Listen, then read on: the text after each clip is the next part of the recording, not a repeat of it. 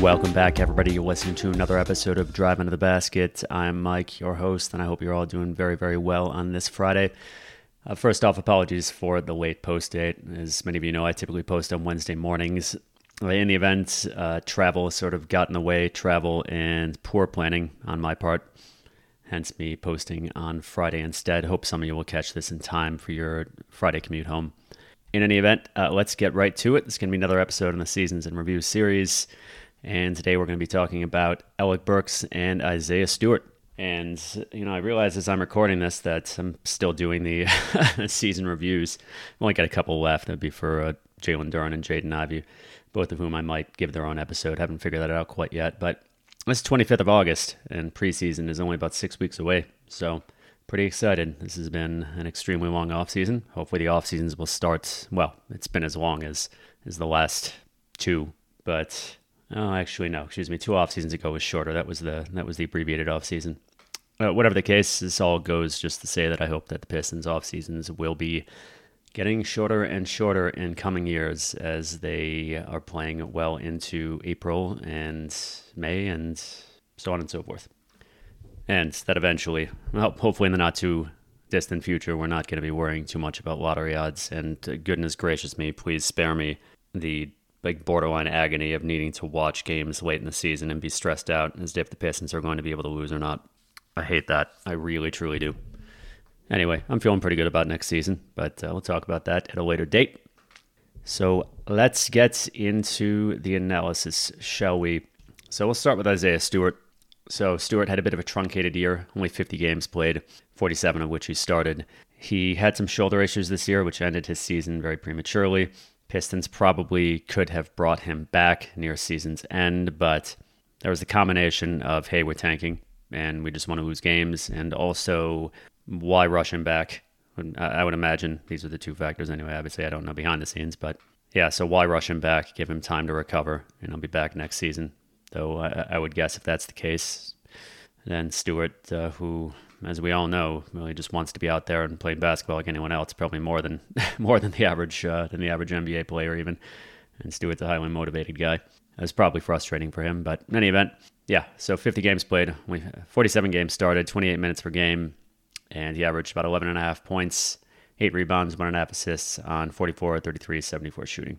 Split his time almost evenly between power forward and center. He started the season at center, then moved to power forward in early December after a period of injury.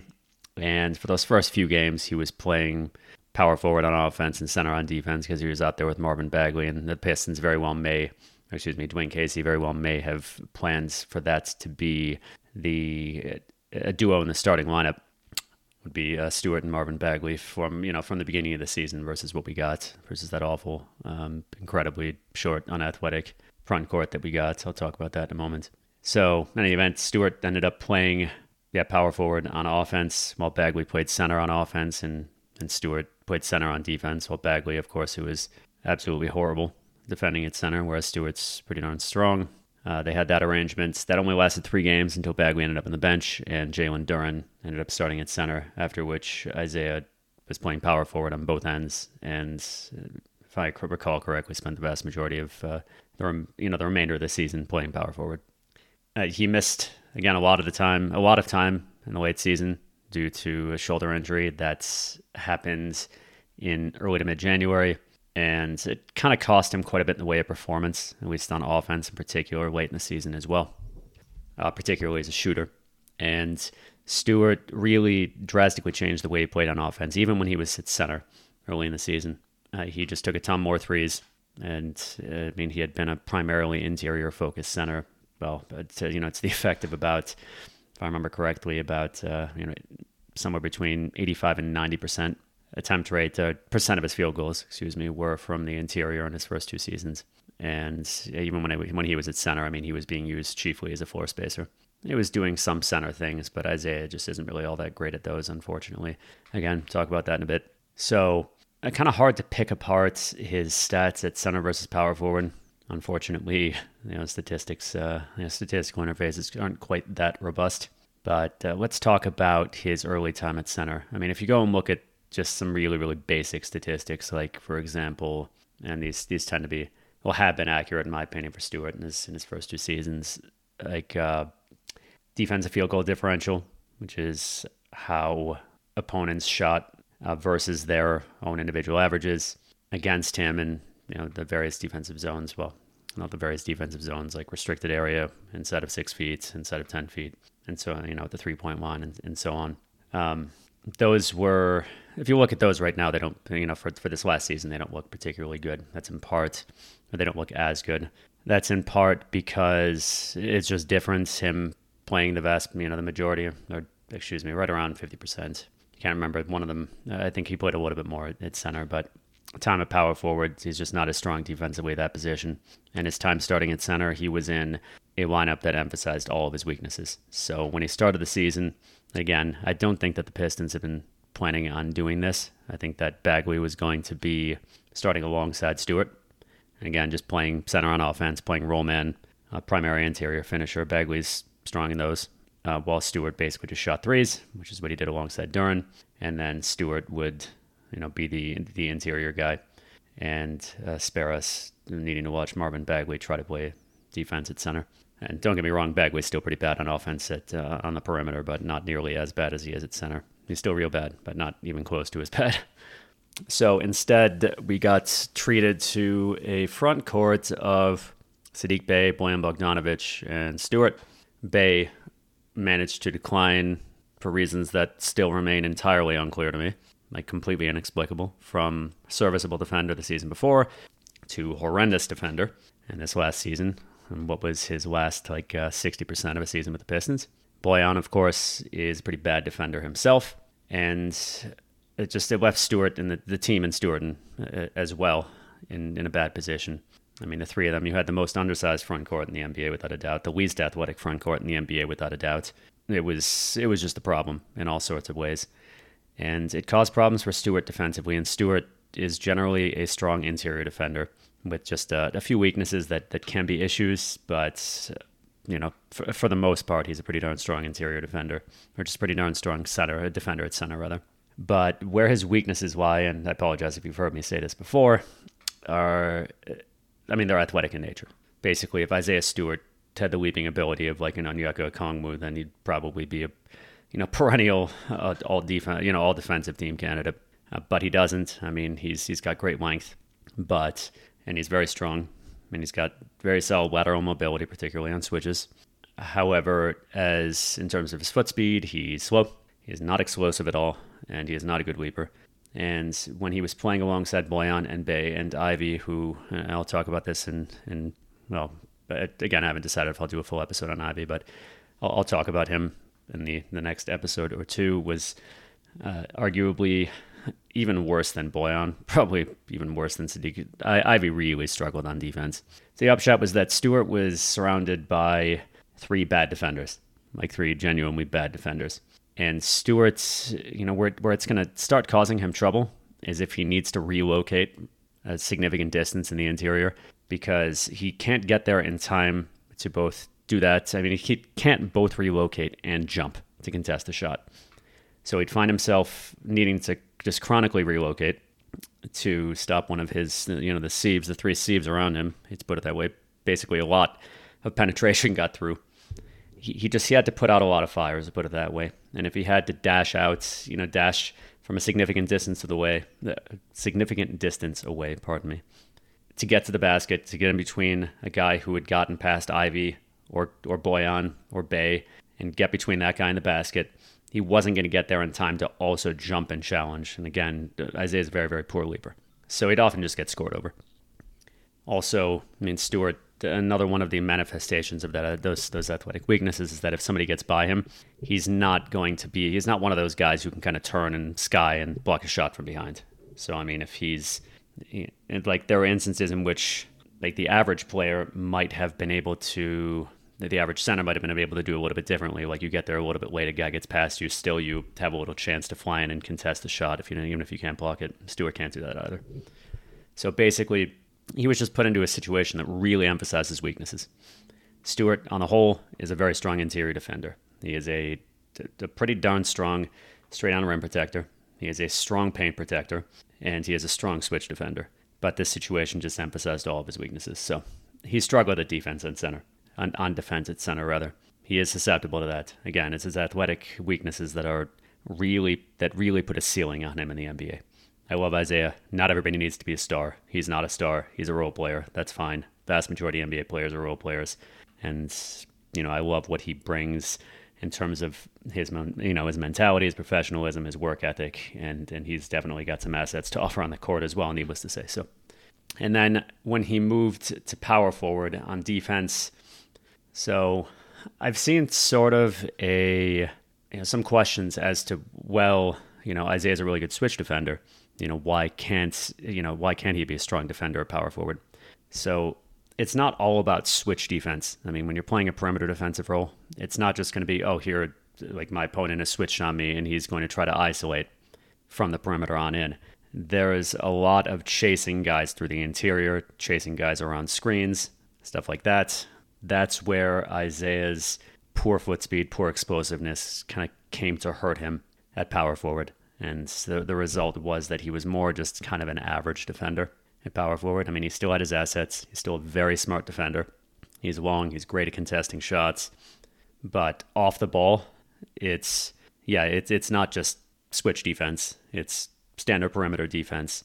And if you make Isaiah try to cover ground through the interior, for example, and you saw this with Golden State. Like, uh, if you want to see a good good example of this, and I'm not comparing Stewart to Horford, and I really dislike that comparison because Horford has things that that Isaiah never will, terms of his basketball IQ, for example, and his passing ability. Horford's one of the smartest players in the league, even now. Also, age like I think 36 or something like that. Horford is more athletic than than Isaiah Stewart. You know, was in his third season in the NBA. But you look at what Golden State did with Horford, basically just make him chase guys through the interior and he's likely to get there late. And Stewart suffers from that. He has to go under every screen because he's never going to be able to chase guys around screens and so on. So he has his weakness as a power forward. He also cannot play really a lick of weak side rim, uh, you know, rim, excuse me, weak side rim defense. Man, what's wrong with me today? I keep tripping over my words. Basically, he is not going to come out of nowhere to sky and block a shot. He's unlikely to even come out of nowhere to contest a shot because he's just he doesn't have that explosiveness and he's again just a, a pretty darn poor leaper. All of this is to say that on defense he did not have the impact he had had in his first two seasons. You know that is what it is. It was a a combination of circumstances really acting against him during his time starting at center, and then at power forward, him just not really having the tools to be more than kind of an average guy there. Now, as we look to offense, so as I mentioned, Stewart really changed up the way he played on offense. He became much more of a perimeter shooter. And it was kind of a mixed bag, but not because he was bad as a shooter.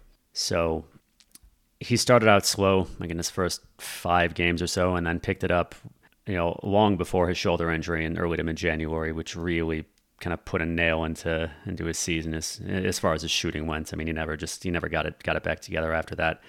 But in the 30 games prior to his shoulder injury, he shot close to 40% on around three and a half wide open catch and shoot, three point attempts per game. It was skewed a bit because he shot 52% in November, but he shot 36.5% in December. And that's a solid mark. That's, of course, when he was uh, chiefly when he was starting a power forward.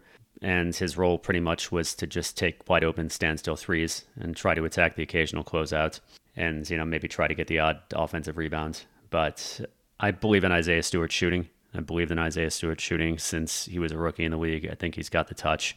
I think he'll get there. I think Isaiah will ultimately be a high 30s guy on, on chiefly wide open threes.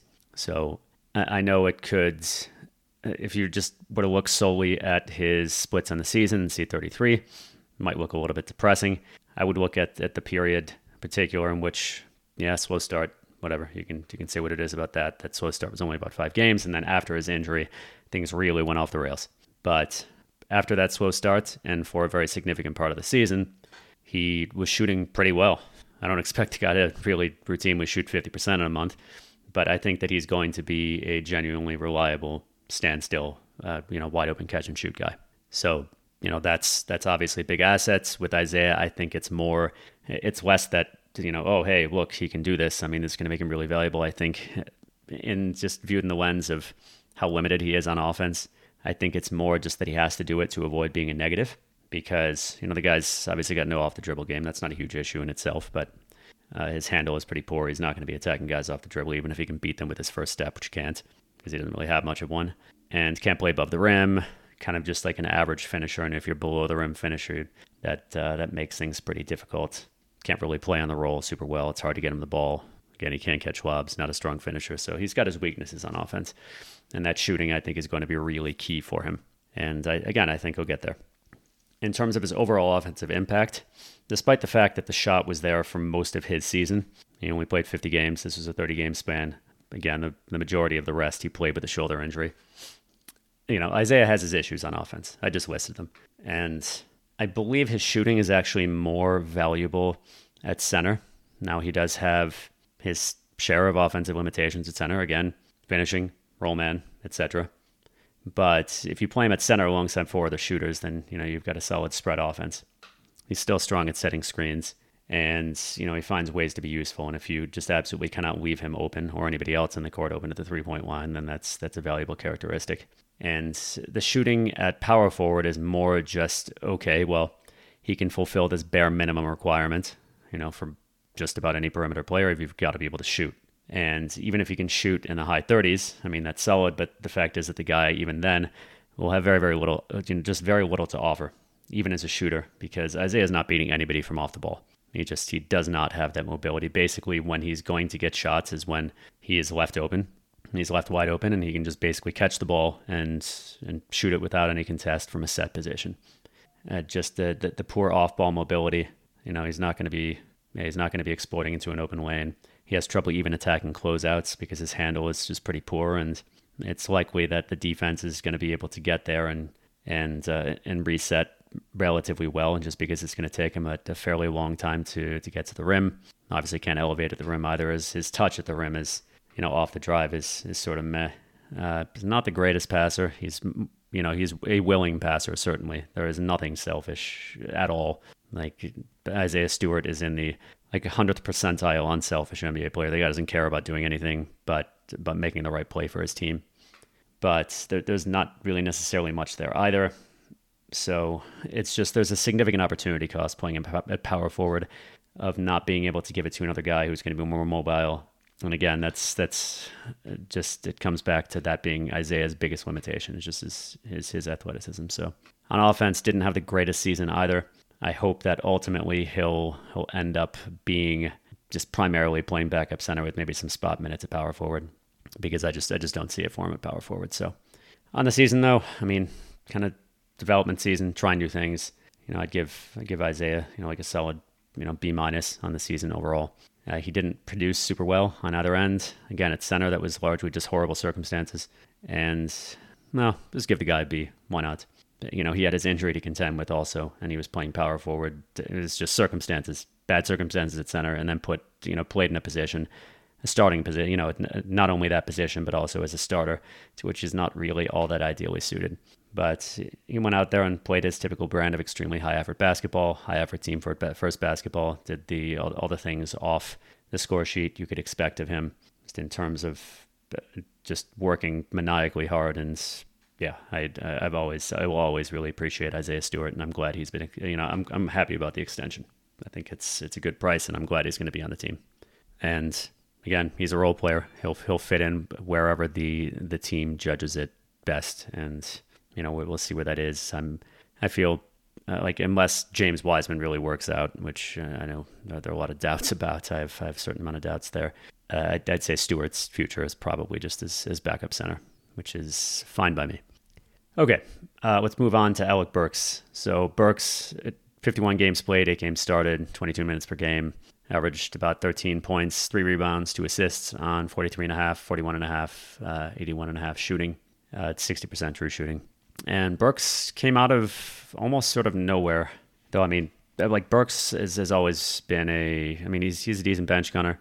He was dumped from from the Knicks as part of the deal that also brought Nerlens Noel and I believe a couple of second round picks in order to open up space to uh, to sign Jalen Brunson after Brunson had oh well my goodness you know my father's the assistant coach are you really gonna you know tell us that uh, that a father can't discuss his son's you know can't discuss his son's basketball future with him you know and if he makes it known that maybe the contract of this size could conceivably be offered you know, by by the New York Knicks for which you you know for whom he works. Surely there's nothing wrong in that. Yeah. In any event, uh, Brunson ended up going to the Knicks uh, in occupying some of the cap space that this deal opened. Uh, basically, the Pistons were largely responsible for that cap space being open in the first place because they took on Noel, they took on Burks, and they took on Kemba Walker, which was, I believe, close to $30 million in cap space open for the Knicks. Whatever the case, uh, he came out of nowhere, not nowhere, but he, he came in and he's surprised, basically. He, he came in and he was an unexpectedly very, very solid bench player. Had a career year of sorts at age 31. He did miss a fair amount of time due to injuries that were a mix of actual and, hey, we're tanking here. We don't want you back in the court late in the, late in the season, but excellent shooter, very high quality bench guy.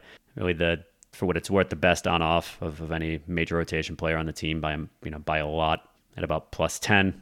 Just a guy who is is just ideally suited to come off you know to come out off the bench and give you good minutes. Strong veteran leader, uh, did a you know surprisingly somewhat decent job as a creator. Uh, he had that game in, in late December in which he like almost had the the all time perfect game for the Pistons. He had 32 points. He missed one shot you know, if you want to look at it from uh, from Stecky's perspective, uh, he had 117% true shooting, which is you know about as about as good as it sounds. Yes, you can have over 100% true shooting. He missed that first three point shot really really late in the game, and I, I was just wondering. It's like, dude, just leave the game. You know, Dwane Casey take. I'm not blaming Casey, but it's like, why shoot it? You know, the game is effectively over already. But anyway, just onto his actual performance. Uh, upwards of 50% from three when left wide open, It's about 41% when west wide open. Uh, NBA.com defines wide open as the closest defender more than six feet away when the shot is attempted. Wide open is four to six feet. Uh, primarily an above the break guy, too, which is great. That's where you most effectively space the floor. Uh, he was a top 15 catch and shoot guy, right up there with Bojan, just remarkably consistent. He shot well over 40% in the first uh, three months of the season before tailing off a bit in February. And not just catch and shoot guy, he created some offense as well particularly from the three point line. He's a 40% pull up shooter on about two three point attempts per game. He did okay on low volume when he was asked to create something out of nothing. You know, decent enough pull up two point guy when he was left open, though not great when he was contested. Uh, doesn't really attack the rim all that much. Uh, just a pure shooter, pretty much. 376 jumpers versus 58 layups and one dunk, though he's somehow managed to get to the free throw line quite a bit nonetheless. Yeah, he's shifty, just a pure, quick, um, sorry, I think you're hearing. Uh, I hope you're not hearing my phone here, but if you did, sorry about that. So yeah, pure quick stroke, safe with the ball, doesn't turn it over very much. A decent passer, nothing special, but but he can make the pass, can make the right pass. Not the greatest defender by any means, but not a disaster either. He's the sort of guy who's going to help out any bench. And I think the Pistons really appreciated both his elite floor spacing and his veteran presence. He was just a, by by all accounts, a solid, steady veteran guy. So, not as much to say about him as about Stewart. Obviously, when you're looking at a, a role player, just chiefly a floor spacer who's coming off the bench at age 30, 31, and there's just less to say. I mean, Burks is a straightforward player, and uh, he, he was, I'd say, really up there in the league in terms of bench players. Not like a six man of the year candidate, you know, by any means, but but a strong bench player. You know, a strong bench player, a strong elite floor spacer, and it's just a steady presence.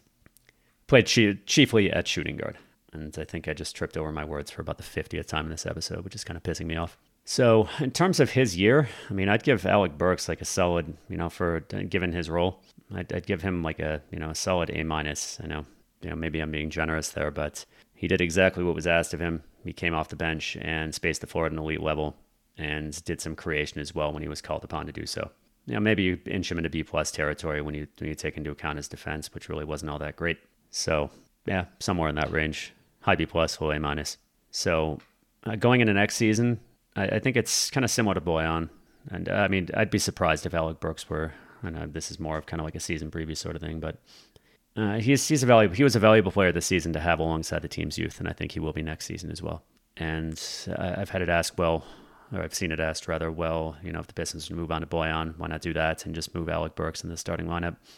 And uh, Burks doesn't offer as much as Bojan does. I mean, Bojan is just like a truly elite off-ball player in in a variety of ways, whereas Burks is chiefly just a, a catch and shoot guy who can do some pull-up shooting. Also, basically, you want to play him next to Ivey. It means fielding Burks at uh, at small forward, and you know he can do it. It's really just not an ideal position for him. Just offers less there in general. Though the fit between he and Monte Morris, who doesn't really do a ton of penetration either, uh, attempts a lot of pull-up mid-range offense is is going to be interesting. Well, this actually turned out to be a substantially shorter than I expected episode. Uh, I guess that's probably because I, I, wrote down quite a bit about Alec Burks, but because he's pretty much a very straightforward player who just came off the bench and did exactly what was asked of him last season. Nothing glamorous about it, nothing ambiguous about it. At, uh, there, I really just blew through that section. So, in any event, uh, that will be it for today's episode. Again, next episode will either be Jaden Ivey or Jalen Duren or the both of them. Haven't gotten that figured out yet, but you know, excited to say that we're getting closer and closer to NBA basketball for the 2023-2024 season. So in any case, folks, as always, want to thank you all for listening. I'll catch you in next week's episode.